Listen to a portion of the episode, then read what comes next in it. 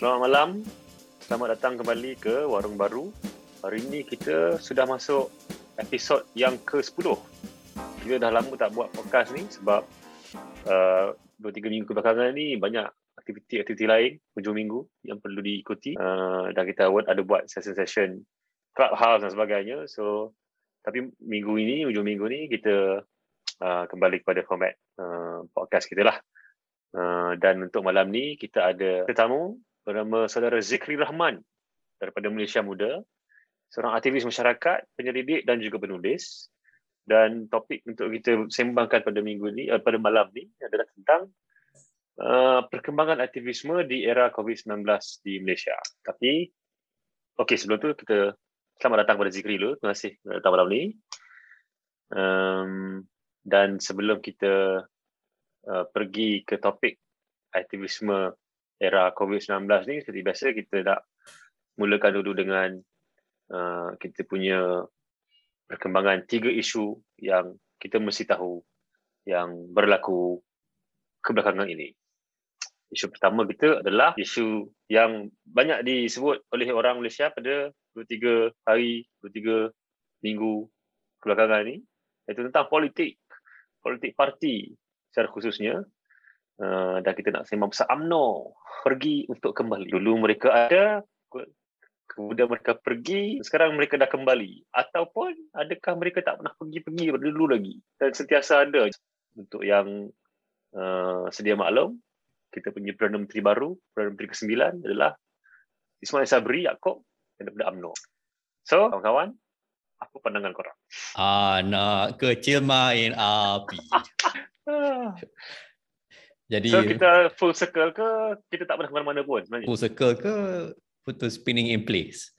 Ha. Macam gasing, spinning gasing gitu. Aduh, filem orang lain juga yang berpromo kat sini.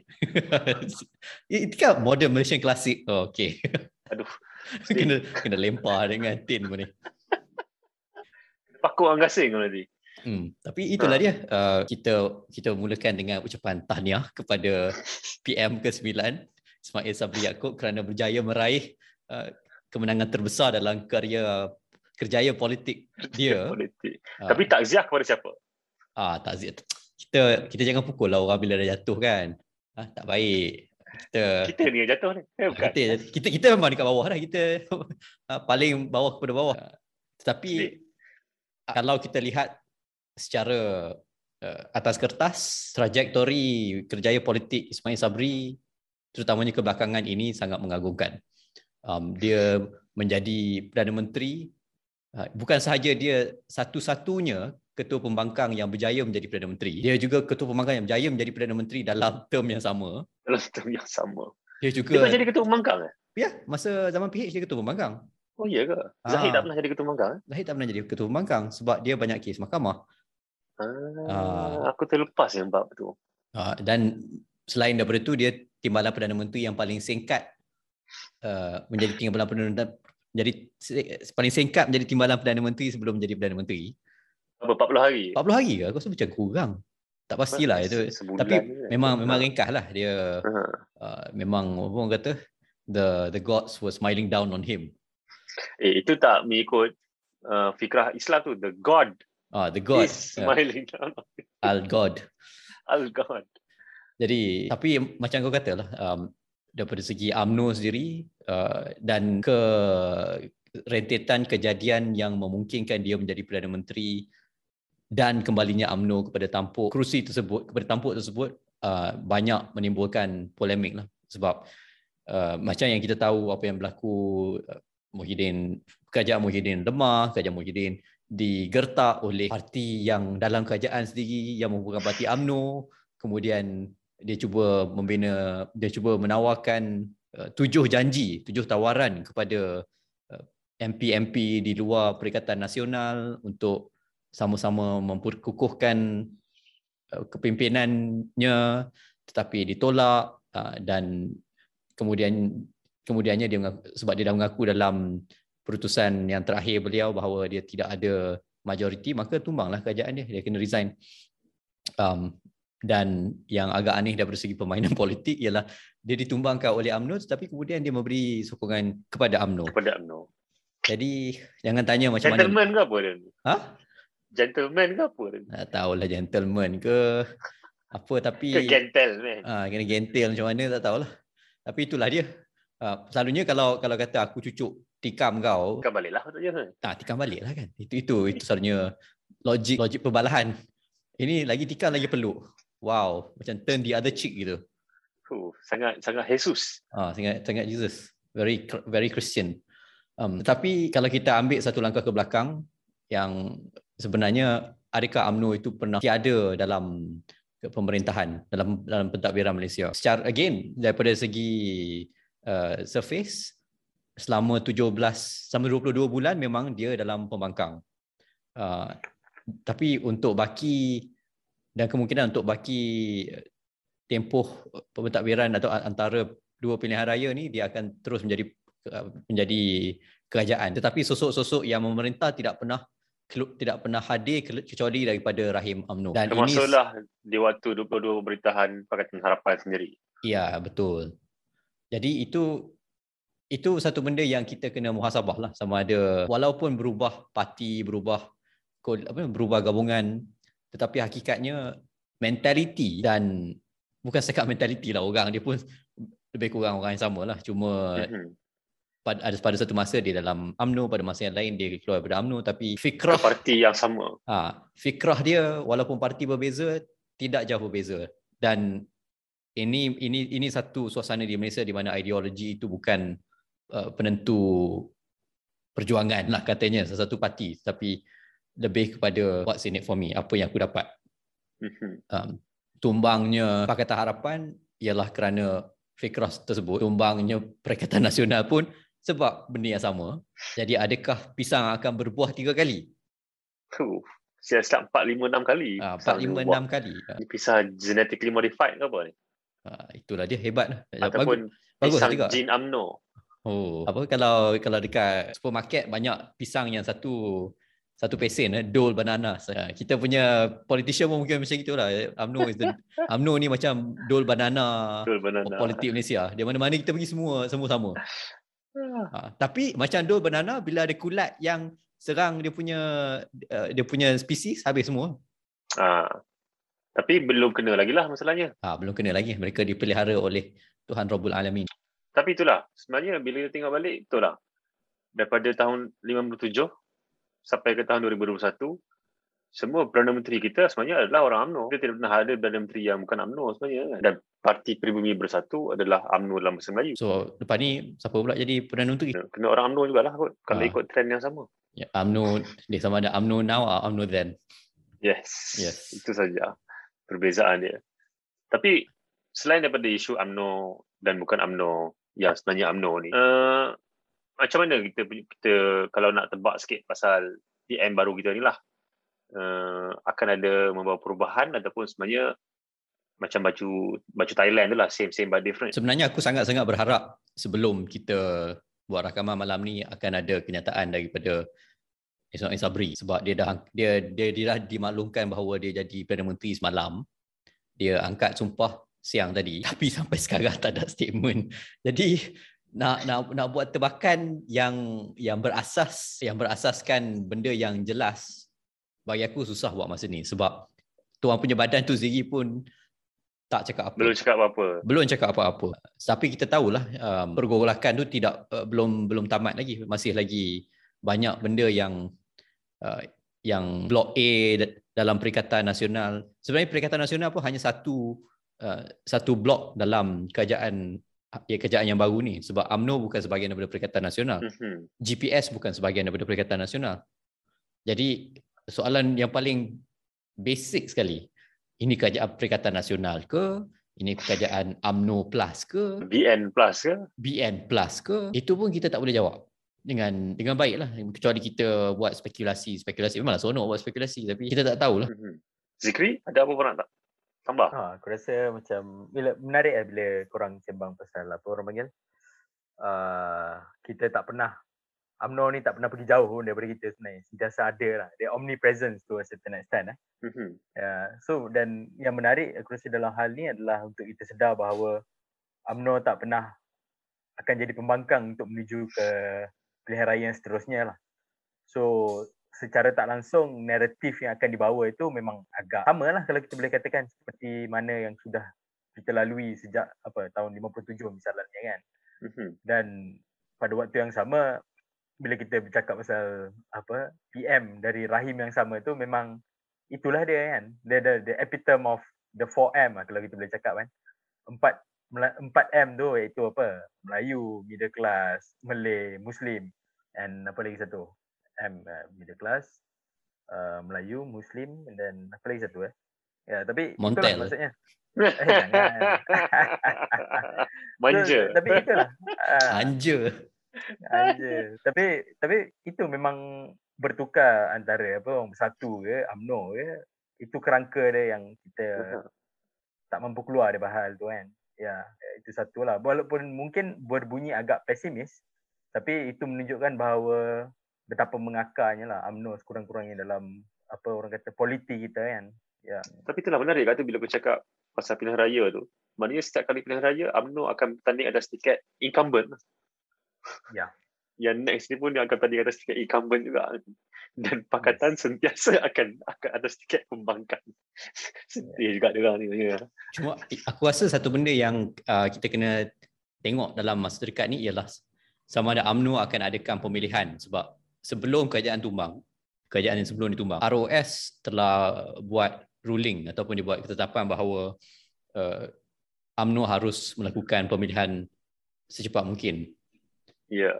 Dan sekarang ni dia kata caretaker kan. Ah, uh, sekarang ni so Zahid hanyalah caretaker presiden. Um, jadi dinamism antara UMNO tu pun banyak ketidaktentuan dan pada masa yang sama apa peranan Muhyiddin sebab dia masih lagi pengurusi Perikatan Nasional dan hari ini pun Ismail Sabri masih ke Bukit Damansara untuk bertemu dengan Muhyiddin. Jadi dia dia Perdana Menteri macam mana ni sebenarnya? Itu pun itu serius. Aku tak tahu macam nak jawab. Perdana Menteri yang kena dengar cakap online. Tapi ada ada kemungkinan untuk dia consolidate all those parties pun kan. Maksudnya bersatu serap masuk. Dan benda-benda tu dah terjadi sebelum ni dengan semangat 46 dan lain-lain kan. Yeah. Jadi tak tak pelik untuk orang consolidate dan UMNO sebagai satu entiti satu benda yang kita ras, yang kita perlu apa respect ya adalah mereka sangat disiplin. So main kod mana pun kluk-klak kluk-klak pap take dia pula yang steady kan duduk hmm. di tampuk kuasa. So aku rasa itu itu benda yang satu benda lah disiplin parti yang yang aku rasa sangat penting lah untuk, untuk kita faham lebih lanjut. Macam mana dia orang dapat kekalkan disiplin parti ya, dalam keadaan krisis lah kalau kita boleh katakan. Eh. Sebab transisi yang berlaku aku rasa agak, agak rapid lah hmm. kebelakangan ni daripada presiden satu presiden ke presiden yang lain dengan 1MDB yang tak habis lagi dengan 50 apa Zaid Hamidi dengan 57 berapa tuduhan? 47 tak silap. 47 tuduhan ya. So maksudnya macam mana? Tapi mereka masih ada disiplin lah. Kurang-kurangnya untuk kekalkan. Dan kita pun boleh lihat macam uh, percaturan kan satu blok menyokong uh, Muhyiddin satu blok ber, uh, apa menarik sokongan dan sebagainya. Dan akhir sekali pak dia juga yang dapat naik eh. dan bagi aku tu penting lah untuk kita faham. Alright alright. So kalau kita nak cerita sama cerita pasal UMNO ni tak habis cerita ni sebenarnya kan? Dua tiga malam tak habis. Orang ni semua banyak dah macam labyrinth lah sebenarnya politik Malaysia ni kan? Sana ke sini sana ke sini kan. boleh boleh buat simposium. Huh. boleh buat macam buku autobiografi Anwar enam jilid. Uh. cerita pasal sekolah menengah satu buku saja. Satu buku tu cerita sekolah dia kan? Sebab kita apa so kita pergi kepada topik kedua kita lah. Untuk uh, apa recap. Uh, iaitu topik yang topik global tapi yang antara isu hangat yang uh, ada kaitan juga dengan Malaysia sedikit iaitu isu di Afghanistan di mana uh, Taliban sudah uh, boleh dikira mengambil alih pemerintahan di Afghanistan dan mengusir keluar uh, kerajaan sebelum ni lah. Kerajaan Ashraf Ghani. Uh, dan sebelum kita tanya soalan-soalan kita, kita cuba recap sikit apa yang berlaku di Afghanistan sampai ke tahap sekarang ini. Apa rentetan-rentetan cerita dia lah. So, uh, aku rasa ni aku cerita yeah. sikit. Sebab ni, sebab daripada antara kita tiga ni, aku rasa kau seorang je pernah sampai Afghanistan. Sekejap. Sekejap. Tapi basically, uh, kita boleh pergi jauh. Sebenarnya cerita Afghanistan konflik ni jauh. Ah tak apa. Afghanistan ni muatkan dalam 5 minit itulah kan. Tapi just to have a starting point, Afghanistan ni sebenarnya dalam konflik daripada tahun 18 lebih lagi.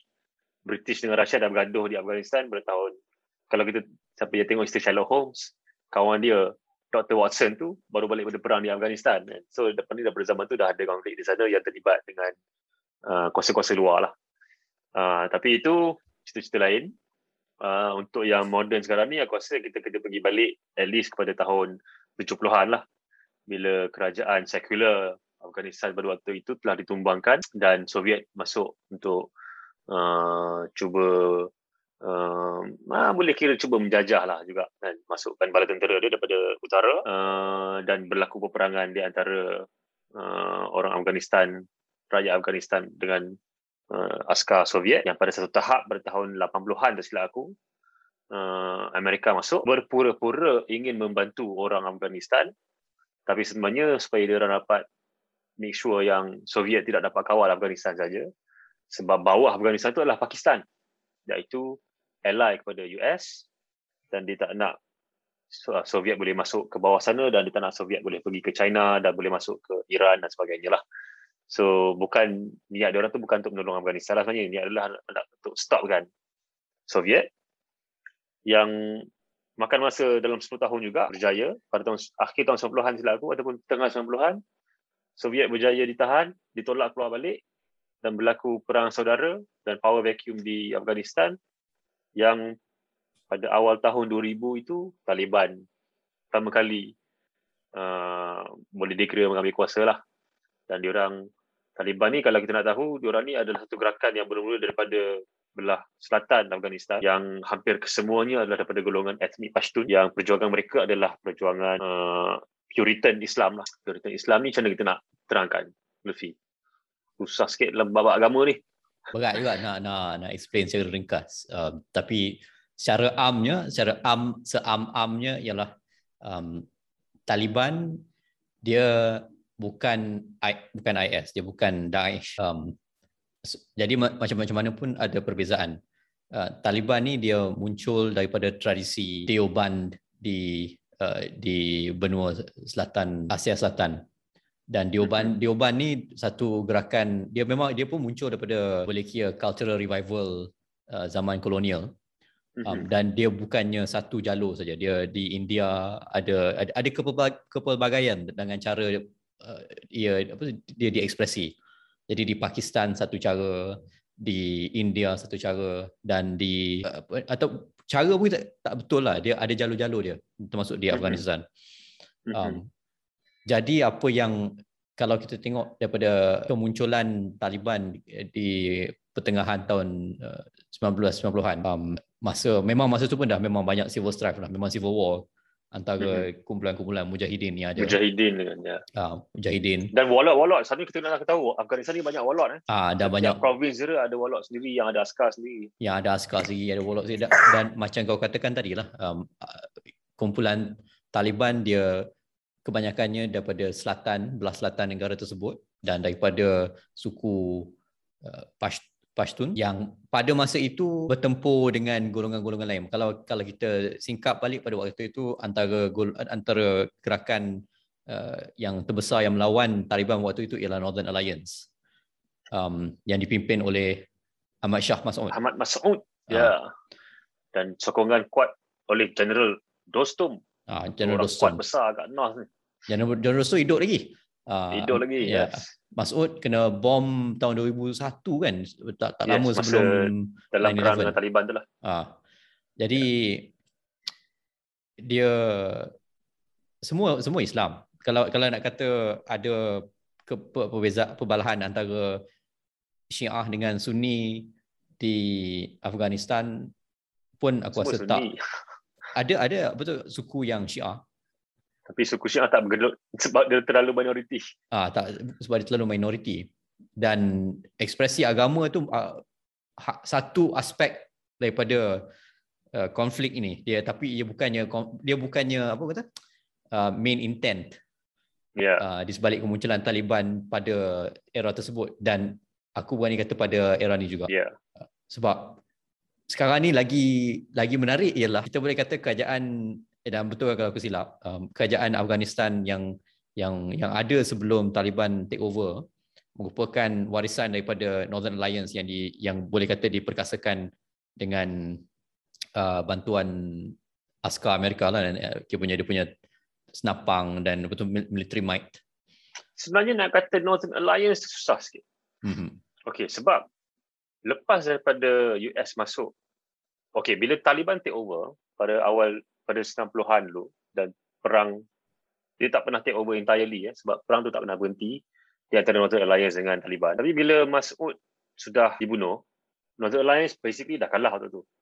Cuma belum entirely surrender lah. Dan Taliban memang dah make inroads, dah sampai ke North dan waktu itu US masuk dan menolak balik Taliban keluar. Dan US membantu, bukan membantulah, memaksa kewujudan satu um, government barulah waktu itu yang ada cebis-cebis daripada Northern Alliance walaupun uh, general-general ataupun wallet-wallet yang masih hidup daripada Northern Alliance tu sebenarnya tidak jadi presiden. So Hamid Karzai yang jadi presiden pertama tahun 2004 itu memang adalah pilihan US mata-mata.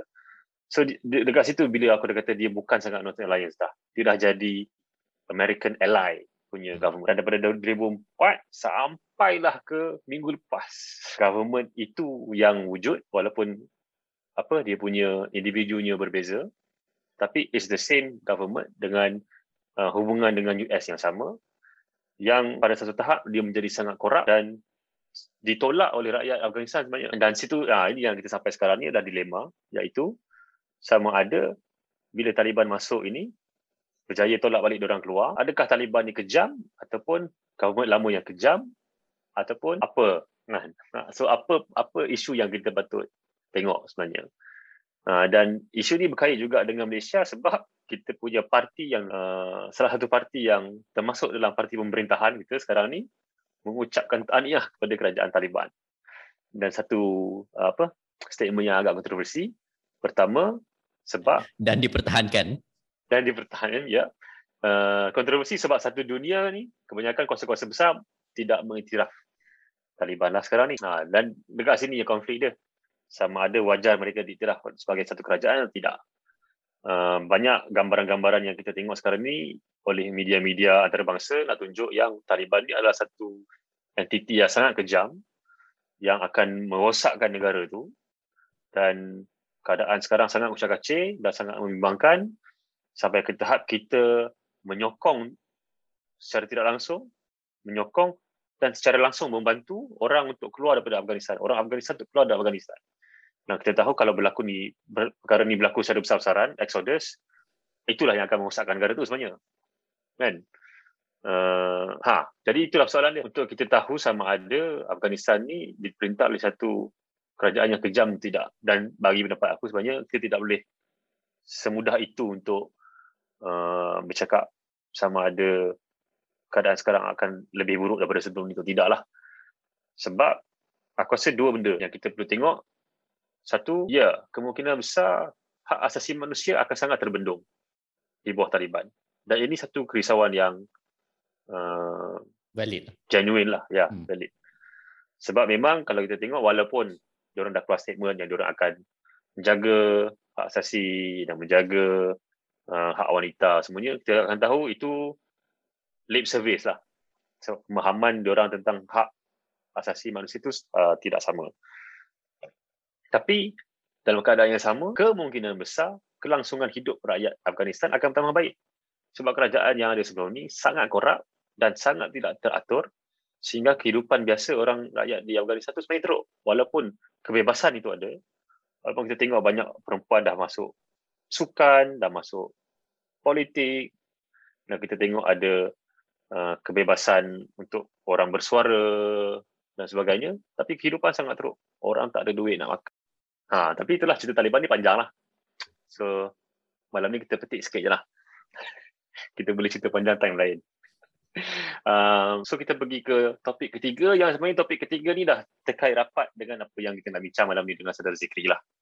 Uh, dan topik ini adalah tentang kuasa polis dan kuasa rakyat. Uh, untuk yang tidak tahu, hari ini Kuala Lumpur sudah dikepung. Dah jadi macam war zone di mana segala jalan masuk untuk ke KL uh, sebanyak 88 lencongan bukan lencongan itu uh, ditutup sebenarnya bukan rancangan pun disebabkan polis takut kepada 33 individu yang kita tak tahu dia siapa pun. Tapi nama dia orang disebar-sebarkan dengan butiran peribadi dia orang disebarkan oleh pihak polis. Disebabkan 33 orang ni yang polis takut tak tahu kenapa, KL dikepung. Selama beberapa jam, orang nak masuk tak boleh, orang nak keluar tak boleh, sampai orang nak pergi kerja tak boleh, orang nak buka kedai tak boleh, orang nak pergi lalu untuk pergi ambil vaksin pun tak boleh. Kenapa? Sebab kita di Malaysia. itu, itu jawapan yang paling mudah. Ha, Zikri, uh. apa hak nak tambah kat sini? Kenapa kita dikepung?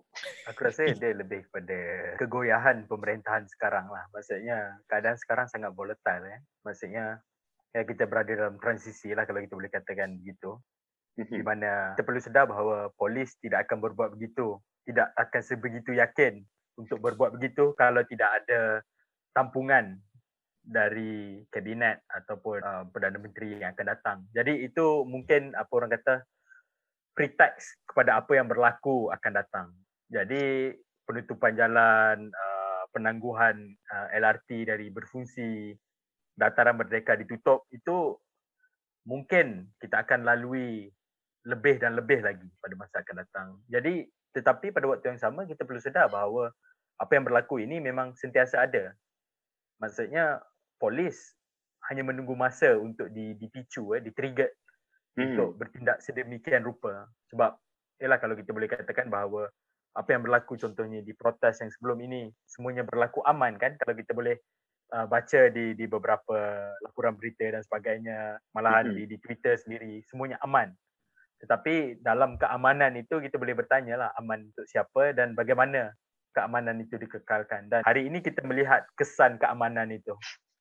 Ha, betapa amannya Kuala Lumpur tetapi dengan penuh uh, violence lah kalau kita boleh katakan. Ya, yeah. yeah, violence dari sudut lain lah. Bagi aku ini satu bentuk keganasan jugalah yang kerana tindakan ini sangat tidak berkadaran dengan risiko sebenar, risiko hakiki. Ada risiko pun sebenarnya.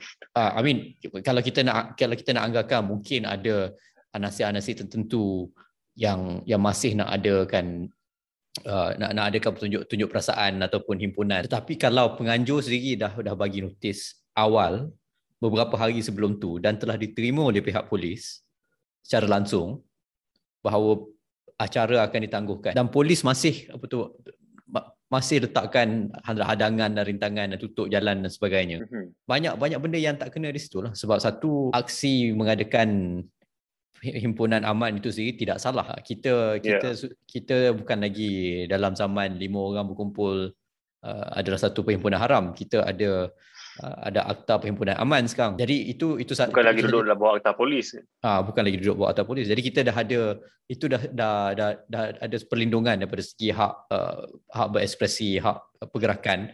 Dan sekarang ni bila bila di dikepung macam itu dan halang orang daripada pergi ke kedai, daripada bekerja dalam kedai, jadi dia dia mem, mem, menambah lagi kepada kesusahan orang sekarang ni. Ya bagi aku sangat tak wajar lah.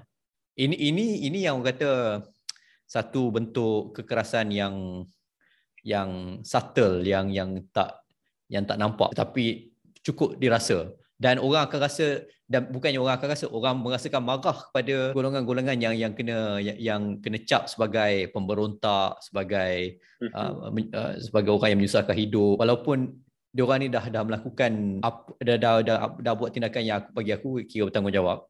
Mungkin orang akan kata kita bias. Tapi dia dah dah bagi kerjasama dengan polis. Dah dah dan kalaupun berlaku itu masih lagi sebahagian daripada um, hak mereka sebagai penduduk sebagai warga Malaysia. Dan ini apa perkembangan yang merisaukan lah. Dan kita perlu kita tak boleh diam lah sebenarnya itu je lah. Kita kena kita kena uh, apa buat bising lah. Kita ni bukannya duduk bawah negara yang dikuasai oleh polis. Seharusnya harusnya yang menguasai kita ni adalah diri kita sendirilah. Tapi bila polis buat macam ni, maknanya dia dah dia berasa dia polis dia berasa aman untuk melakukan sedemikian. Ha. Dan tanpa apa-apa kebimbangan yang diorang akan diorang juga yang perlu menghadapi uh, pihak berkuasa ataupun menghadapi pengadilan yang berkait dengan topik kita pada malam ini kan iaitu tentang aktivisme Dan aktivisme bukan aktivisme semata-mata tapi juga aktivisme dalam keadaan COVID-19. Antara perkara yang kita ingin sembangkan adalah perlukah kita bingit untuk aktivisme ini berkesan dan sebelum kita bersembang lebih pasal ni kita mau kongsikan satu klip audio untuk kita sama-sama dengar dulu sekejap.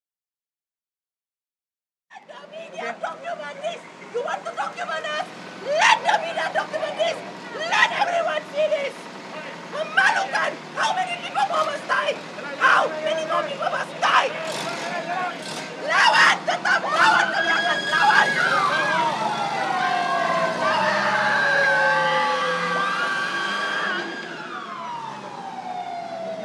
Dah wangi, dah wangi. Jadi sebentar tadi kita baru mendengar rakaman suasana apabila peserta dan penganjur wanita dibawa ke IPD dan Wangi dalam sebuah Black Maria. Uh, jadi pada malam tersebut, malam Khamis tersebut, seramai 31 orang telah ditahan oleh pihak polis selama hampir 5 jam um, dan katanya untuk didokumentasi. Uh, mereka akhirnya dilepaskan satu persatu daripada pukul 11.30 kalau tak silap aku. Um, setelah kenyataan mereka diambil dan dikenakan kompaun sebanyak RM2,000 seorang uh, kerana melanggar SOP Plan Pemulihan Negara. Jadi dari, dari situ kita nampaklah kira uh, itu satu gambaran pertembungan yang berlaku antara state, antara kerajaan dan masyarakat madani dan civil society. Dan state akan mengatakan bahawa tindakan mereka ini wajar kerana kita masih bukan dia, bukan kata akan kata lah. Dia memang dia ulang tiap, malam tu tiap, berkali-kali.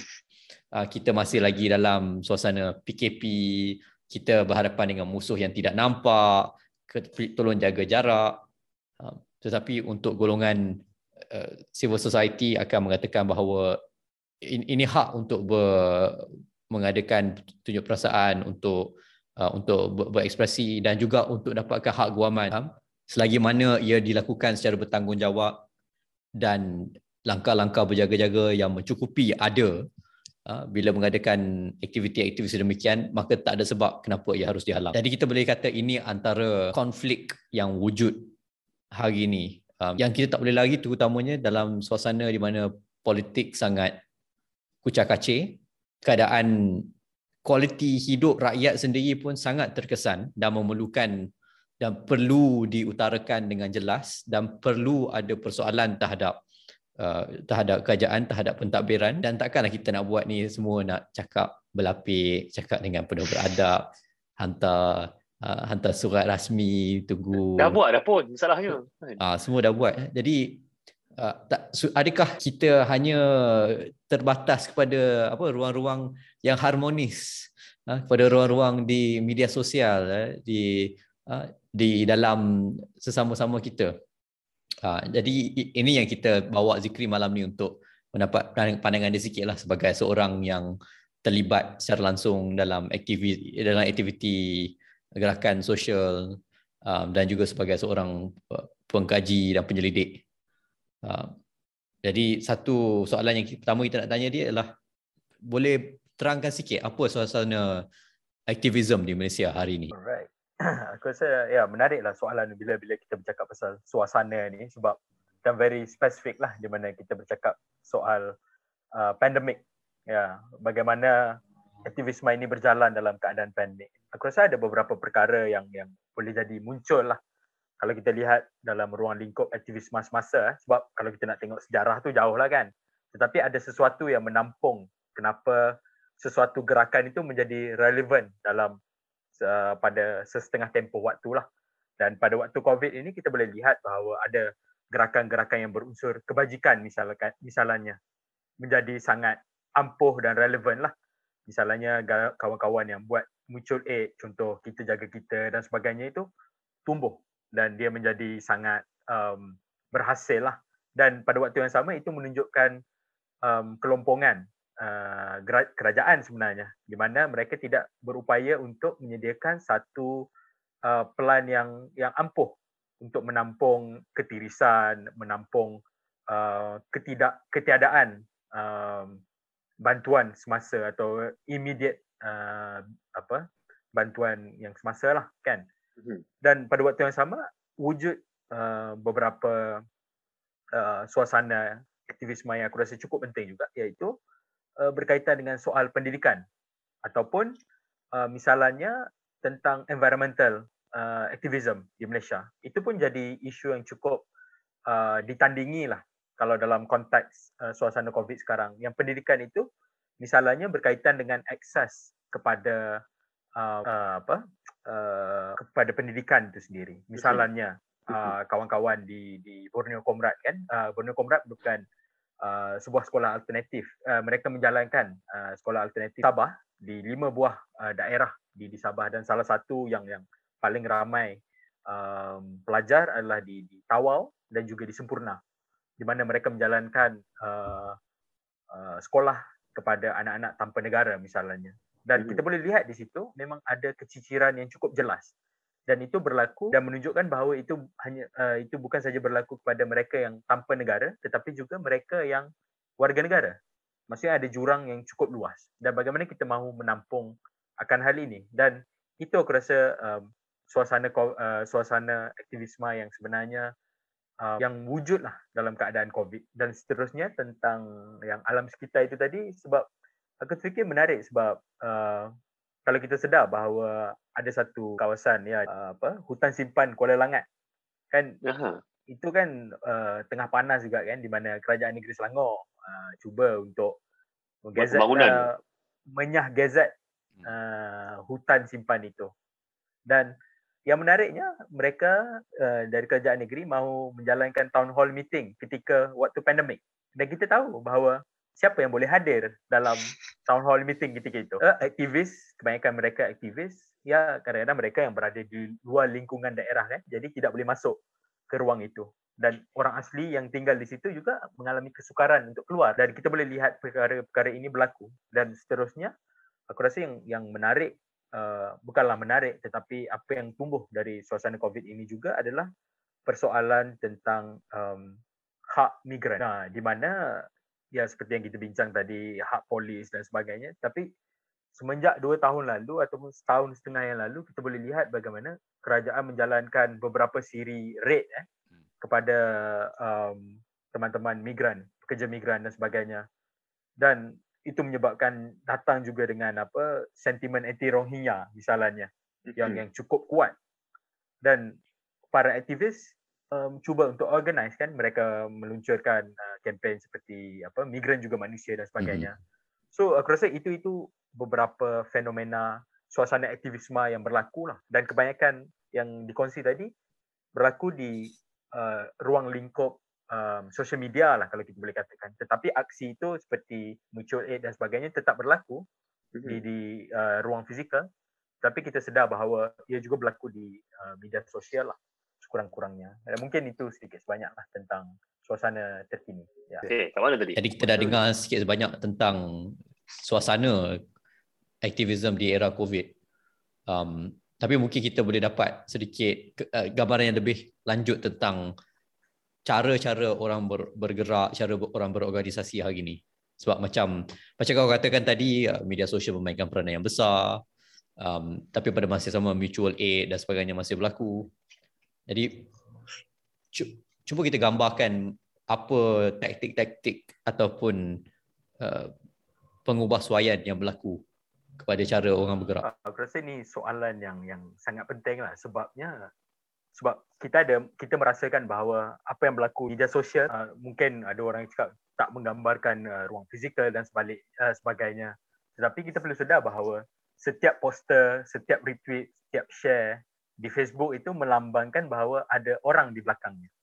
Ada label di belakangnya. Dan dan itu yang aku rasa menarik kalau kita boleh uh, fahami dalam era COVID ni. Sebab um, realitinya contohnya lah kalau kita boleh tengok apa yang berlaku uh, dengan uh, misalnya pekerja kesihatan. Dulu mereka invisible di hospital. Kita tak tahu pun uh, apa risiko dia dan sebagainya. Tetapi era COVID ni macam apa membogelkan segala-galanya dan hal yang sama sebenarnya berlaku dalam ruang aktivisme di di social media ataupun di era COVID lah kalau kita boleh katakan. Di mana segala-galanya jadi um, lebih apa lebih terdedah.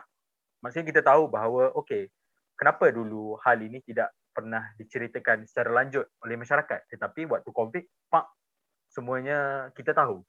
Contohnya akses kepada internet ataupun mudahnya jurang pendidikan yang cukup luas di Malaysia uh, tetapi berbalik pada persoalan tadi tentang taktik ya.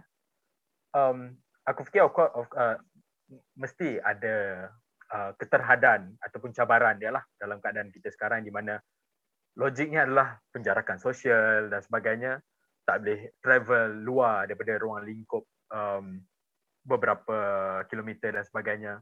Itu memang terjadi. Tapi yang menariknya berbalik pada yang cerita tadi lah tentang uh, aktivisme alam sekitar misalnya hampir mustahil untuk kita tahu apa yang berlaku di dalam hutan uh, ketika era covid misalnya tetapi apa yang berlaku adalah mujur ada akses melalui contohnya WhatsApp group dan sebagainya dan juga kita ada Google Earth untuk lihat apa yang berlaku. Kita boleh stream dan kita boleh rakam apa okey hutan di mana yang sebenarnya terdedah kepada pembalakan dan sebagainya. So itu teknologi yang yang sekurang-kurangnya memacu kepada um, aktivisme cara baru lah. Maksudnya kita tahu okey berlaku hal-hal ini misalnya. Dan juga uh, lebih banyak um, apa orang panggil um, diskusi yang secara immediate dilakukan ketika era COVID di mana orang mungkin ada lebih waktu untuk berkongsi cerita dan pada waktu yang sama kita boleh lihat juga uh, benda-benda ini sangat immediate lah. Contohnya uh, yang waktu uh, pekerja JNT uh, boleh dikatakan dia mereka oh. menggunakan ayat merusuh lah. Hmm. Mak, oh kita tahu ini apa yang dilalui oleh mereka setiap hari dan mereka tidak mendapat bayaran yang setimpal dan sebagainya dan juga um, taktik-taktik yang mungkin muncul dari ini adalah kalau kita tengok contohnya harta lote kontrak. Aku rasa ini cukup penting untuk kita fahami uh, konteks harta lote kontrak itu.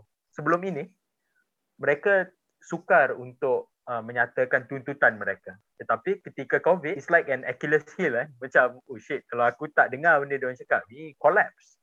Hmm. The, the whole uh, healthcare system. Tetapi bagaimana mereka menyusun uh, dan bagaimana mereka bergerak eh, untuk menjalankan hartal secara decentralized tu sangat menarik juga kalau kita boleh fahami dari perspektif mereka. So aku rasa perkara-perkara itu yang sebenarnya taktik itu sudah diguna pakai decentralized protest itu sudah ada sebelum ini.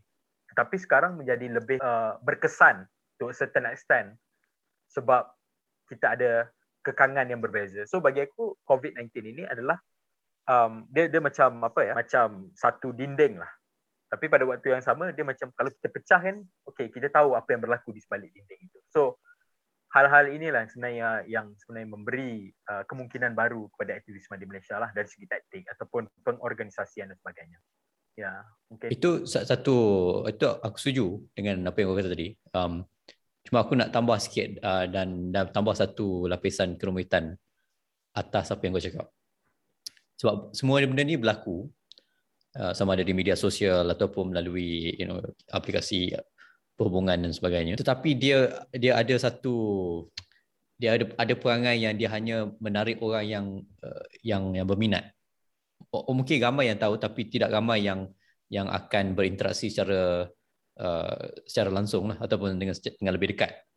Um, dan ini ini satu masalah media sosial secara secara uh, secara amnya lah sebab dia wujudkan echo chamber dan kita hanya dapat apa yang kita minat. Jadi soalan aku ialah bila perkara ini berlaku, adakah ia juga me- me- memberi kesan kepada masyarakat sivil tu sendiri? Adakah sebab adakah daripada walaupun ada you know level awareness lebih tinggi tetapi semangat yang eh, kesatuan tu tidak kuat.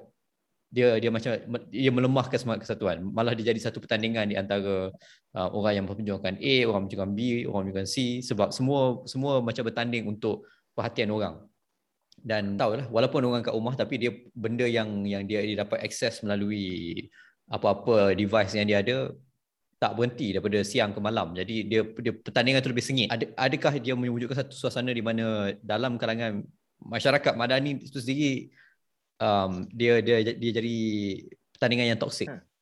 Aku rasa dia dia macam mana eh, kalau kita nak fahami benda ni. Yalah sebab yalah kalau kita sebut masyarakat madani as a whole tu dan mereka memang terlibat dalam politik lah. Dan politik memang sifatnya memang sentiasa akan ada konflik dan konsensus. Itu itu jelas. Jadi kalau kita merasakan bahawa mungkin konflik atau konsensus itu lebih membuat-buat ketika pandemik boleh jadi salah atau tidak misalnya sebab perkara itu memang berlaku pun sebelum covid pun ada orang yang memang tak nak ambil kisah tetap akan tidak ambil kisah dan mereka yang akan ambil kisah mungkin tetap ambil kisah. Tetapi mungkin bila mungkin daripada soalan kau tu yang aku cuba faham adalah adakah dia memperbesarkan lagi ruang lingkup? Adakah lebih ramai orang sedar bahawa oh kita ada jurang ekonomi jurang sosial yang besar? Barangkali boleh jadi sebab kalau kita tengok um, kita jaga kita misalnya kempen kita jaga kita. Oh bertali arus kan? Kita boleh lihat orang yang mahu membantu.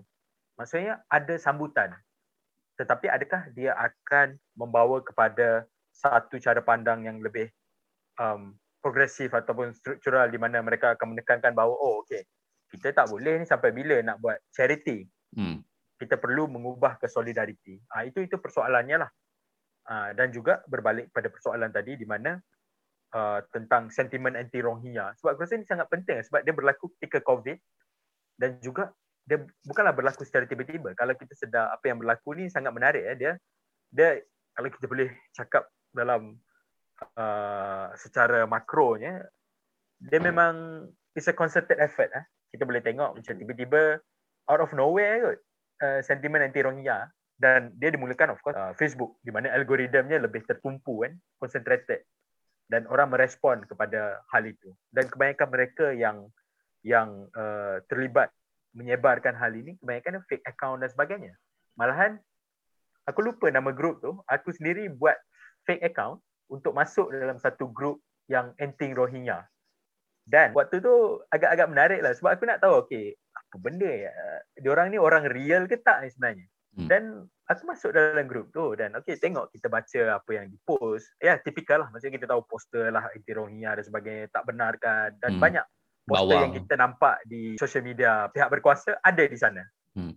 Dan lagi satu yang menarik adalah sebenarnya aku ambil tindakan lah macam okay boleh agak ni post sebab waktu tu tiba-tiba terkeluar pasal uh, pegawai immigration, pegawai custom yang menerima rasuah untuk memasukkan uh, okay, parti lah kalau dia orang sebut Aha. sebagai pendatang asing dan sebagainya. Aku aku letak artikel tu dan katakan aku guna uh, ayat yang dia orang pakai iaitu macam oh kita perlu uh, apa tutup itu kepada parti.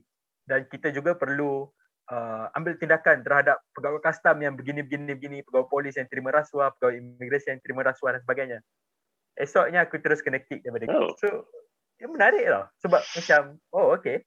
Adakah dengan membawa naratif yang sama? Aku guna sebiji-biji ayat dia orang tetapi hanya menambah like dua tiga ayat di mana macam oh kita perlu ambil tindakan terhadap pegawai polis yang menerima rasuah pegawai immigration yang menerima rasuah eh hilang dah aku daripada grup WhatsApp so ini ini spekulatif tapi kita sedar bahawa benda-benda ini dia tak datang tiba-tiba. Sentimen anti Rohingya tak datang tiba-tiba kan? Mm-hmm. so tetapi adakah orang menerima bahawa oh migran juga manusia? Hmm. belum tentu. Tapi Sebab, macam mana pula dalam sesama masyarakat sivil sendiri? Jurang dalam masyarakat sivil. Sebab banyak benda yang berlaku kebelakangan ini kita boleh kata dia mengganggu mengganggu hierarki yang sebab macam aku kata dalam sesama civil society pun ada politik dia ada konflik dia. Um, dan teknik-teknik baru ni dia ganggu hierarki yang telah diwujudkan setelah sekian lama. Adakah itu menjadi satu boleh kata halangan daripada kira civil society bergerak secara lebih bersepadu? Dia boleh jadi sebab okey contohlah um, kan kita boleh tengok sebab NGO di Malaysia ini pun ataupun civil society di Malaysia ini pun kadang-kadang hanya bergerak kalau ada dana kan dia hanya relevan kalau ada dana misalnya. Dan barangkali apa yang mereka akan advocate ketika zaman pandemik ini dah jadi tak relevan dan itu itu barangkali itu yang menjadikan mereka macam okay shit. Macam mana kita nak reposition our advocacy program for example ataupun apa objektif penubuhan sesebuah NGO itu misalnya. Dan ya aku rasa memang terkesan lah dari segi itu. Tapi pada waktu yang sama ia juga berlaku di luar uh, waktu COVID juga kan sebenarnya. Repositioning dan dan untuk mengedepankan kita punya agenda itu memang sentiasa berlaku lah dari semasa ke semasa kan. Cumanya berbalik pada soalan kau tadi memang ya itu memang berlaku lah. Kalau kalau secara kasarnya lah. Uh, ya. Ya, atau atau apa-apa pendapat tentang hal ini? Adakah kau kau juga kau rasa ada melihat sesuatu dari hal ni ataupun macam mana? Cik aku pula interview Eh, sorry. Boleh kau, je. kau jangan pusing-pusing. Ah, aku pada pematian kasar aku aku rasa macam ada uh, covid seperti mana dia ganggu arena-arena lain arena civil society pun ada gangguan yang telah berlaku lah um, bukan saja daripada segi uh, perkara yang mendapat fokus um, sumber pendanaan uh, taktik yang perlu digunakan tapi juga ada pada aku aku rasa ada berlaku satu macam generation, generational shift um, dan seperti mana-mana arena di Malaysia ni peralihan daripada satu uh, generasi kepada generasi lain ni bagi aku tak pernah berlaku dengan baik. Sebab kita punya uh, perancangan masa depan uh, kalau tak ada kalau tak ada dia lemah lah jadi bila benda tu berlaku dia uh, bagi aku tak ada satu infrastruktur yang menyok, yang menyokong uh, pembaharuan ataupun kemunculan pemain-pemain baru dalam dalam arena ni. Uh, dan pada masa yang sama mereka di di di di uh, dikatakan tak cukup matang, tak tak tak faham uh, keperluan dan macam-macam benda tapi tak ada sebab memang kita tak ada tak tak ada sistem yang yang akan yang akan memberi ruang uh, secara uh, secara terbuka lah bagi aku kata. Bagi aku dia masih lagi ruang yang yang sempit yang masih lagi uh, antara in-group. Tapi mungkin aku bercakap ni sebagai orang yang um, senantiasa di luar yang yang yang yang outsider. Ya, aku ya macam kalau kau cakap kau outsider pun as in aku sendiri pun outsider jugalah sebab aku tak pernah bekerja dengan NGO secara terus kan. Ya. Tetapi of course sebab NGO ya NGO hanya satu entiti daripada civil society dan kita secara kasarnya memang terlibat langsung lah. Misalnya diskusi malam ini um, apa uh, pergerakan uh, akademik itu itu masih ruang lingkup civil society kan. Ya. Cuma untuk kembali kepada persoalan tadi uh, Hmm, contohnya Aku lah, pada aku- kalau ah. kalau ikut pandangan aku um, sebenarnya apa yang berlaku pada tahun pertama COVID tu Ellie. Uh, dan kalau kita nak tengok dari sudut uh, okey sebenarnya kita ada dua dua dua dua jalur aktivisme yang kita perlu asingkan dululah at least di era COVID. Uh, di era COVID, at least pada tahun pertama di Malaysia itu jalur uh, humanitarian, jalur charity lan- lancar. Ada yang terus timbul bila diperlukan dan banyak yang lain yang timbul dan membantu dan berterusan. Sama ada diganti dengan geng baru ataupun geng yang sama meneruskan sampai sekarang. Tapi jalur hak asasi dan demokrasi tahun pertama lingkup kan diam terus yang bagi aku bukan disebabkan COVID tapi disebabkan dua tahun sebelum itu yang pemukulnya atau pe, pe, nat, apa uh, terma yang paling sesuai. Pemain. Uh, bukan. Maknanya yang yang yang mem- memaku. men- mengesahkannya itu adalah COVID tapi Ah, itu disebabkan oleh perkara yang dah berlaku dua tahun selepasnya. Di mana tak ada penerusan di antara kumpulan yang ataupun generasi yang dah mula daripada dulu sebelum daripada uh, pilihan raya. Dan yang sebab transition tu bukan covid transition tu bagi aku adalah bila Pakatan Harapan jadi kerajaan dan implikasinya ha, implikasinya kita dapat pada waktu yang selepas tahun ataupun at least selepas hampir setahun terus membuka ruang kepada muka-muka baru lah yang yang kita tengok uh, dalam masa seminggu ataupun dua tiga bulan kebelakangan ni bukan muka-muka yang terlibat dengan aktivisme sebelum ni yang muncul. Yang pertama sekali Dr. Hartal tu lah yang memang doktor dan doktor di Malaysia tak pernah kita tahu yang doktor terlibat dengan aktivisme. At least kalau dia orang terlibat pun dari segi individu tak pernah dari segi kumpulan. Tapi dia orang antara orang yang kumpulan yang pertama yang buat uh, aksi yang besar-besaran di era post pakatan. Maknanya kita bukan COVID saja. Daripada tahun 2018 sampai ke tahun ni uh, harta doktor tu antara yang paling besar yang berlaku. Dan kemudian dengan SSR dan, muka-muka baru lah. So memang ada generasi punya ketidaknyambungan. Tapi bagi aku itulah bukan disebabkan COVID, disebabkan sebelum itu implikasinya kita nampak waktu COVID dan tapi sekarang ni kita dah nampak yang vacuum tu sudah diisi lah dengan dengan watak-watak baru. Ya. Aku rasa bila bila kau guna perkataan vacuum tu, tu betul lah. Itu itu yang berlaku sebenarnya dalam dalam uh, keadaan di mana waktu Pakatan Harapan naik dan kemudian dia jatuh dan selepas itu tiba-tiba datang covid kan di mana kita tak sempat nak rebuild ataupun regroup kan? Dan ya yeah, dia ada rasa dalam kalau kita lihat dalam apa uh, sejarah contemporary social movement di negara mana-mana pun sekalipun aku rasa yang yang paling hampir mungkin kita boleh bayangkan transisi itu seperti um, di di Taiwan misalnya lepas uh, DPP naik dan uh, Kuomintang jatuh misalnya.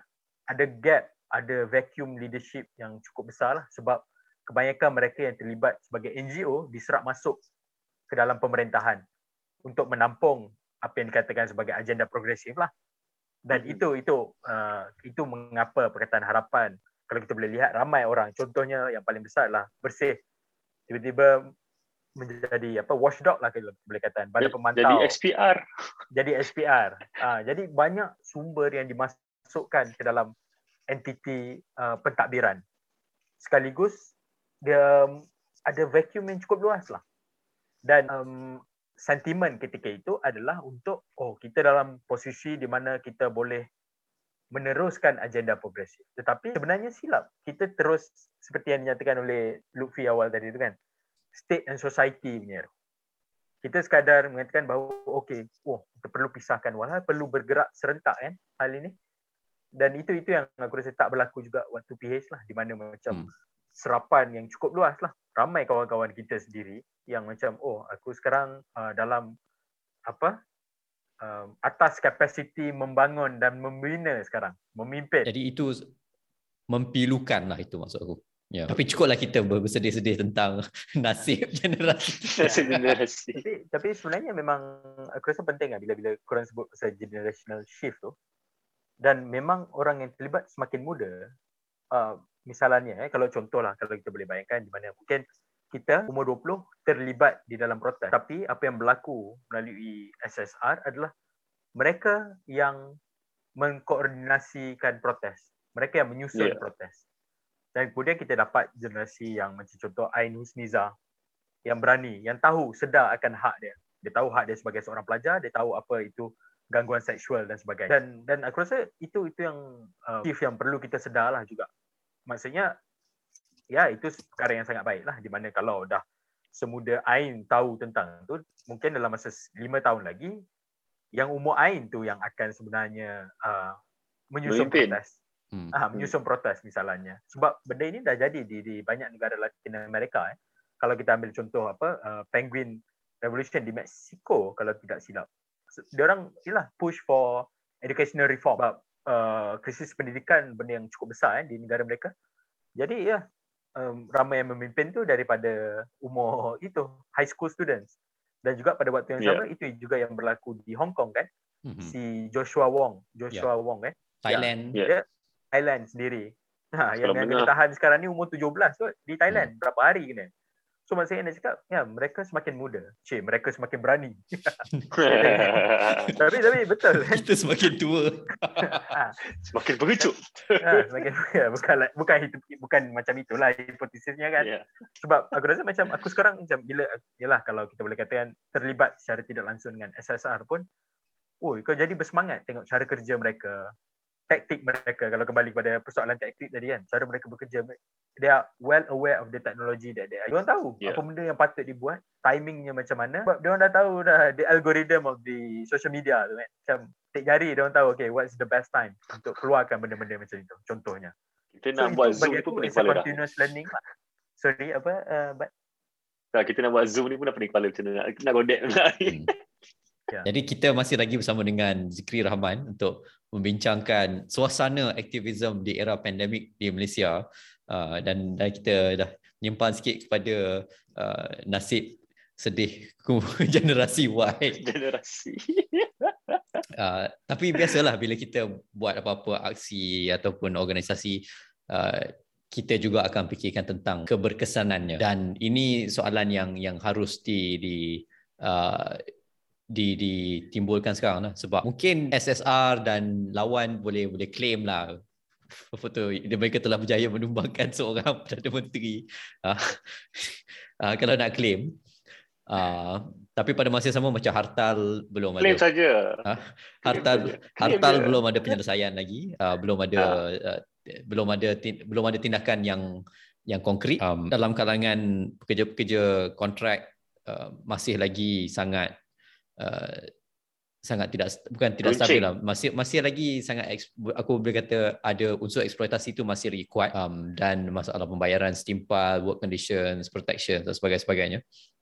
Um, jadi macam mana kalau kalau lah kata aktivism social movements ni dah dah berjaya um, menarik perhatian dan sebagainya. Tapi ap, adakah sampai tahap itu saja? Macam mana nak nak nak meneruskan daripada situ kepada perubahan dasar kerajaan tu Aku kalau kalau um, bercakap soal ni, ya gerakan sosial uh, itu bukan tugasnya bagi aku. Dia ada keterhadan dia. Tetapi apa yang lebih menarik adalah untuk melihat kesannya dari jangka masa panjang lah. Misalnya kalau kita bercakap soal um, tuntutan, ya kalau kita tengok balik tuntutan bersih, bersih buat sampai enam daripada lapan tuntutan tu kalau tak silap empat je kot Satu yang, yang ha, adalah empat lah kot yang apa apa Dua minggu. Dari tu Ni, and then ja, apa box, indelible ink. Ah, indelible ink and then box uh, ada apa? Lucina dan sebagainya. Ah, transparent box, ya. Ah, transparent box dan sebagainya. Tapi yang lain masih belum tak nampak. Yang fundamental masih lah, belum. Kan? Ya, yang belum ditunaikan. Ya. Akses terhadap media yang adil atau dan sebagainya itu masih belum ada kan. Hmm. Dan sebenarnya patut sekarang ni lagi kuat patutnya permintaan untuk electoral reform. Ya. I mean. Ya. Itu, ya. Tetapi ya maksudnya um, tetapi pada waktu yang sama aku rasa social movement dia bukan soal uh, penyelesaian semata-mata. Dia soal pengungkapan. Uh, dan dan aku rasa ini yang yang penting untuk kita uh, bincang lanjut lah. Sebab uh, kalau kita fahami lah contohnya tidak semua orang boleh berada dalam uh, posisi menggubal dasar misalnya. Itu dia ada hierarki satu dan dia juga ada sumber yang berbeza kan untuk menjadikan sesuatu itu dasar. Dia perlu ada apa peringkat lobby dia ada uh, pengurusan tindakan ha. pendidikan uh, penyelidikan dan sebagainya. Tetapi gerakan sosial tidak hanya terhenti di situ. Dan bagi aku secara peribadi aku lebih tertarik untuk melihat uh, pengalaman kalau terlibat dalam gerakan sosial ini dari apa pengungkapan yang berlaku? Apa contohnya dengan bersih itu kita boleh lihat beberapa siri itu sekaligus dia normalize di di di protest culture di Malaysia. Kita jadi macam oh orang protes kita okey. Dan itu yang sebenarnya um, diterima oleh kawan-kawan kita yang yang di SSR. Mereka itu menyambung legacy yang yang sedia ada dan memperbanyakkan lagi potensi. Dan itu aku rasa um, gerakan sosial sekurang-kurangnya di Malaysia. Dan juga kita boleh lihat juga um, perbezaan yang agak menarik lah. Contohnya reformasi kalau kita boleh katakan memang uh, didominasi oleh contohnya uh, orang Melayu Muslim lah ketika itu. Gerakan Melayu Muslim lah yang menggerakkan reformasi 98 contohnya. Tetapi kemudian ada bersih yang lebih rencam misalnya. Tetapi kalau kita boleh lihat yang menggerakkannya itu mungkin dari bersih satu ke bersih tiga lah. Kampungan itu masih dari uh, gerakan Melayu Islam. Uh, hmm. melalui parti politik dan sebagainya. Kemudian ada dinamika yang baru selepas dan kemudian SSR. Oh, kalau kita lihat balik mereka yang ditahan um, hari Khamis selepas eh 31 orang itu muda pelbagai kaum. So yeah. itu aku rasa um, kurang-kurangnya pengalaman social movement yang perlu kita perhalusi. Kita Dan tidak boleh melihat mungkin dari segi lain-lain latar belakang. Keperjayaan. Lain-lain latar belakang. Orang yang dari apa? Grab driver. Uh, grab uh, rider. apa? grab rider dan sebagainya. Uh, student yang sebenarnya tak boleh tak boleh mengundi pun lagi. Hmm. umur 20 oh. tiba-tiba you know ramai je yang kena tahan itu contohnya bukan umur bawah mengundi 21 tahun ke bawah. Itu yeah. itu aku rasa sesuatu yang dan bukan KL saja yang banyak orang daripada luar. Ya. Eh ya bila pasal KL tu pun menarik. Macam ramai aja orang tanya macam weh kat tempat kita orang ada tak buat uh, untuk protes lawan ni? Kita pun tak yeah. tahu macam mana nak respon sebab um, sebab kalau bukan berlaku zaman covid on je. Ha. kita okey. Dan malah malahan, sebenarnya ha. di Tawau sudah ada kan? Ya. Ha. hmm. malah lebih awal daripada yang di sini ya. Ya. Maksudnya dia di decentralized in that sense lah. Maksudnya orang okey kita ada jaringan kita sendiri dan itu aku rasa pengalaman uh, social movement lah gerakan sosial yang cukup penting lah. Dia bukan soal uh, menyelesaikan masalah. Dia dia politics of the unheard lah to a certain extent eh. maksudnya kita okay mereka yang contoh yang ditawar tadi tu sebab oh kena PKPD tak boleh keluar. Aku tak boleh buat apa-apa dah ni. Protes lah. Hmm. jalan jadi. Dan tersebar lah luas benda tu kan.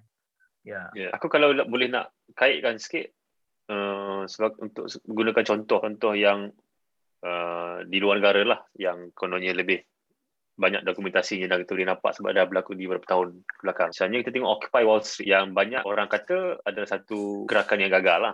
Tapi sebenarnya bagi aku tidak lah. Walaupun waktu mereka membuat pergerakan itu tidak ke mana, selepas daripada diorang start di awal musim luruh, pada musim sejuk tu je sudah dihalau keluar dan orang di Wall Street masih boleh sambung kerja seperti biasa.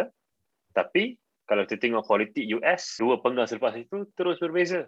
Kita ada Bernie Sanders yang sebelum itu orang tak kenal dan perdebatan politik menjadi perdebatan ketidaksamarataan ekonomi yang sebelum itu tidak pernah wujud dalam ekonomi eh, dalam uh, sejarah uh, modern US. Jadi itu salah satu contoh yang mungkin berkait dengan apa yang kau cakap tadi lah. Bukannya uh, tuntutan uh, khusus dan uh, immediate yang dapat yang kita boleh gunakan sebagai tanda ukur sama ada benda itu berkesan tidak tapi apa yang berlaku jangka masa panjang dan macam mana dia mencorak uh, perdebatan politik negara ataupun satu tempat itulah dan seterusnya Kita boleh terus ke soalan terakhir kita untuk sesi kali ini. Aku takut nak tanya soalan ni sebab selalunya soalan ni yang paling sedih dan, dan paling mengecewakan. tak apa kita kan suka kecewa Oh, aduh. kita kecewa radio, itu membawa kegembiraan. Radio kekecewaan. kita kan ada WhatsApp group PMS Oh, apa tu? Persatuan Melayu Sedih. Oh boy. Kan? Persatuan Melayu Sedih ke nama ya? Ah, kan? satu Melayu sedih. Persatuan Melayu Sedih. Lain macam. Aduh. Ha, sila tanya. Sila. Jadi apa jalan ke hadapan untuk aktivisme di Malaysia? Ui, um, sebenarnya banyak. But secara peribadi ya lepas aku aku memang sentiasa optimis lah dengan jalan ni. Sebab Kenapa kau optimis? kenapa? Kenapa aku optimis? Sebab kita melihat kesannya kes, kalau sebab the politics of everyday life lah kurang-kurangnya kalau kalau Hmm. uh, perbincangan tentang soal hak migran menjadi mainstream uh, soal kesenjangan ekonomi itu menjadi mainstream ya kita kita sedar bahawa mungkin kita dalam bubble itu itu memang tetapi pada waktu yang sama kita semua ada bubble kita masing-masing. Itu yang aku rasa kita tak uh, address betul-betul lah sebenarnya. Kita contohnya mungkin kita boleh katakan bahawa pakcik-pakcik yang duduk di masjid itu ada bubble dia orang sendiri. Anti-vax semua ada bubble dia orang sendiri. Cuma Ya. bagaimana kita nak memperbesarkan bubble. Ha, itu itu aku rasa cukup penting. Dan dan ini persoalan mungkin kalau kita boleh katakan secara langsung adalah persoalan letak duduk diri kita lah. The positionality of our activism tu lah contohnya okey adakah kita sebagai orang yang ya uh, di dalam kelas sosial yang berbeza sekaligus tidak ada um, solidariti bagi mereka yang tidak ada akses terhadap sesuatu hak misalnya. Jadi persoalan-persoalan ini yang aku rasa macam okey kita perlu sentiasa memikirkan letak duduk diri kita dan ke mana hala tuju kita aku rasa ini ini persoalan yang sangat menarik lah sebab uh, satu hal yang kita perlu faham tentang tentang social social movement eh, sekurang-kurangnya ini adalah kita tahu ada limitation tetapi pada waktu yang sama kita ada jalan untuk melangkaui uh, keterhadan itu. So, I guess that's that's the dialectic of social movement lah sekurang-kurangnya. Kalau kita boleh lihat dalam sejarah itu kan cara mereka keluar daripada kerangka sedia ada. Contohnya lah waktu um, waktu kalau kita tengok sejarah kita sendiri kan um, waktu API mula uh, Angkatan Pemuda Insaf mula ditubuhkan ataupun PKMM dan sebagainya. Ya mereka pertubuhan politik tetapi kita perlu sedar bahawa mereka juga pertubuhan kebudayaan kan. Jadi Mhm. mereka ada cita-cita budaya, ada cita-cita yang mahu mengunjurkan masyarakat seperti apa yang mereka mahu inginkan contohnya. So itu itu berlaku setiap masa. Dan kemudian kita ada reformasi dan kita ada generasi bersih dan mungkin selepas ini lawan lah kalau kita boleh katakan begitu kan. Mhm. Dan dan itulah jalan keluarnya. Kita tidak akan berhenti hanya pada tuntutan tetapi bagaimana cara kita untuk um, memahami masyarakat kita secara keseluruhan dan setiap uh, gerakan sosial yang aku sebut tadi dia ada moment of crisis mereka sendiri di mana waktu api mula ditubuhkan itu krisisnya adalah penjajahan mm-hmm. kemudian uh, reformasi dan bersih itu oh mereka ada krisis-krisis mereka dan kita sekarang ini ada krisis kita sendiri juga dan krisis sebenarnya um, jalan untuk kita membuka lebih banyak ruang demokrasi sebenarnya bukan menutup dia lagi so dan gerakan sosial ada jalan yang memungkinkan kita untuk keluar daripada contohnya kerangka yang kita pegang sekarang apa um, electoral demokrasi yang sebenarnya mungkin tidak mencukupi lagi dalam keadaan sekarang. Ya. Itulah mengapa aku optimis lah sekurang-kurangnya. Hmm. Dan satu benda aku nak cakap pasal bubble ialah bubble yang paling besar peminat ialah Michael Bubble. Michael Bublé. Astagfirullahalazim. Lucy. Ini kena edit. Kenapa? Jadi seperti biasa uh, kita akan kita perlu memberikan sedikit Seperti biasa kita punya ending mesti tak guna punya Mesti that, mesti that joke ya. kita, kita, kita perlu memberi sedikit iklan. Uh, jadi kalau anda sakit hati Lepas dan kau buat joke tadi aku nak bagi iklan. Eh, Orang aku, nak dengar. Aku nak baca aku punya ad copy. Ha? Anda Baiklah. tidak puas hati. Anda tidak puas hati dan sakit hati melihat apa yang berlaku? inilah masa untuk mengambil tindakan dan bersama-sama membina kuasa rakyat. Kami di Warung Baru hendak terus memperkasakan suara media bebas dengan membawa idea-idea dan perbincangan penting ke persada awam supaya warga Malaysia lebih berpengetahuan dan sedar akan suasana semasa. Jika anda mampu, hulurkan sedikit bantuan melalui Patreon kami di www.patreon.com warungbaru dan kongsikan episod ini kepada rakan-rakan dan musuh-musuh anda.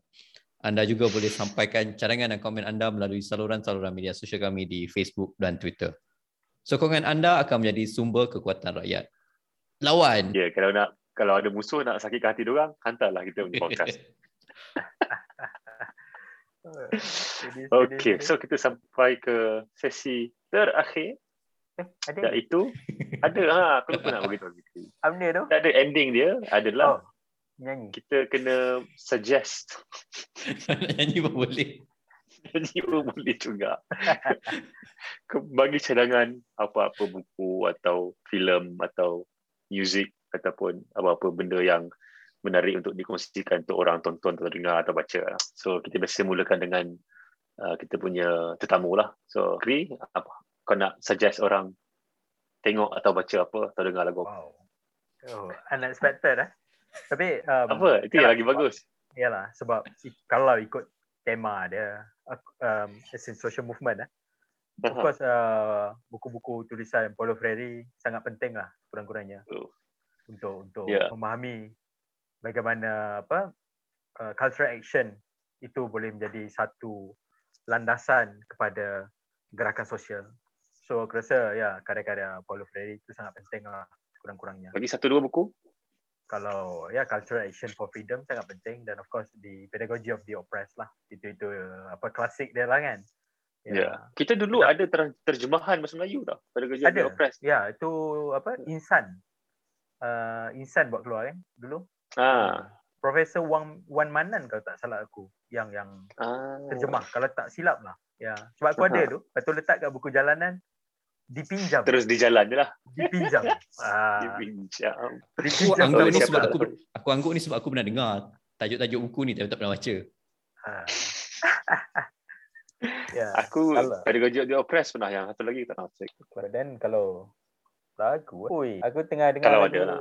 Randomly apa, dengar lagu Benjamin Clementine. Ya, aku orang try dengar lah. Boleh lah. Apa, apa genre ni? Dia jazz lah. Ya. Uh, begitu. Semua polis. Estetik sangat. Steady ya. Try try layan. Ya. Yeah. Itu saja. Okay. Minggu ni uh, aku mula-mula macam nak cadangkan Graveyard of the Fireflies tapi bila aku tengok macam sedih. Aduh berat. sedih sangat.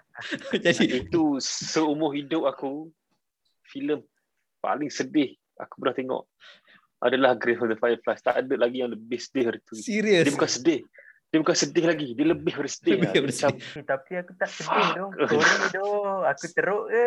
Eh, Kenapa? tak, kau tak Kau tak sedih? Aku aku bukannya hantu anime, eh, bukan hantu uh, studio Ghibli, tapi Ha. start start first first 2 3 minutes pun dah macam apa benda filem ni apa tu down gila. Jadi Ya, aku, tak, aku tak sedih doh. Aku masalah ke apa ni? mungkin. Mungkin lah. Jadi Mungkin jangan sekejap. Bukan mungkin lah. Confirm kot. mungkin eh, tapi uh, natijahnya jangan tengok Graveyard of the Fireflies lagi uh, un- unless anda nak depressed tu sepanjang minggu um, kalau nak happy-happy boleh tengok uh, aku tengah tengok ni uh, Yes Minster season 1 Minister. Jadi Oh, itu kalau kita nak memahami uh, uh, apa? penjawat uh, awam penjawat dan awam dan ah, juga ahli politik ah itu sangat sangat penting. Dia ah, dulu aku ada buku aku bagi pinjam. Uh, dia punya dia dia buat um, dia tuliskan ingat dia punya skrip ataupun cerita-cerita daripada series tu. Memang aku ingat the first time aku baca buku tu macam hmm. So, macam dan dia dia sangat relevan dengan bukan sahaja uh, politik di dalam pejabat pejabat awam tapi juga dalam dunia korporat uh, sebab dia cerita macam mana nak tai chi macam mana uh, nak buat kerja tanpa membuat apa-apa kerja uh, Yeah. macam mana nak Buat-buat busy. nak buat buat nak Buat- duduk buat busy. busy. macam mana nak nak nak buat salah tapi tak buat salah tapi buat salah tapi orang lain yang kena salahkan Aku paling suka bab yang dia kata uh, nak melambatkan proses supaya kerja tu jalan tu lebih bagus daripada terus selesai sebab nanti tak ada kerja. Faham? Pejabat awam tu kena ada biar proses tu panjang baru good work is done daripada tak ada kerja terus siap kan. Itu mungkin mungkin boleh baca sekali yang apa yang bullshit job David Graeber David kan. Graeber Oh ah. ya. Ha, betul, mungkin betul. boleh boleh bantu untuk kita faham oh, Yes Minister ni tadi. Patut tu jadi companion sebenarnya. kan. Companion. Ha. Aduh. Aduh. aduh. Kau Baiklah, Kau kau orang pula, pertama yang tanya aku. Biasa aku biasa berjaya menaici. malah tanya dah Ha, bila kau sebut David Graeber tu, alang-alang walaupun aku baca ni dah agak lama, Utopia of Rules. Ya. Daripada David Graeber. Bagaimana dia menceritakan tentang birokrasi dan betapa hidup kita ni sebenarnya sangatlah di kotak-katikkan oleh birokrasi. Uh, Dan buku tu walaupun topik dia serius tapi uh, pembacaannya santai lah. Dan siapa-siapa yang pernah berurusan dengan birokrasi dia pergi dapatkan lesen sampai ke betul-betul kerja dengan pejabat awam akan fahamlah buku tu. Okey. Itu saja daripada kami untuk malam ini. Terima kasih dan tahniah sekali lagi kepada mereka yang sampai habis layan kita orang bersembang. Uh, seperti yang disebut oleh Luffy tadi, kongsikan kepada rakan-rakan dan musuh-musuh. Uh, rakan-rakan akan uh, kasihan dengan anda, musuh-musuh akan terus membenci anda. Apa-apa pun, itulah yang anda mahukan dan itulah yang kami mahukan. Sekali lagi, terima kasih.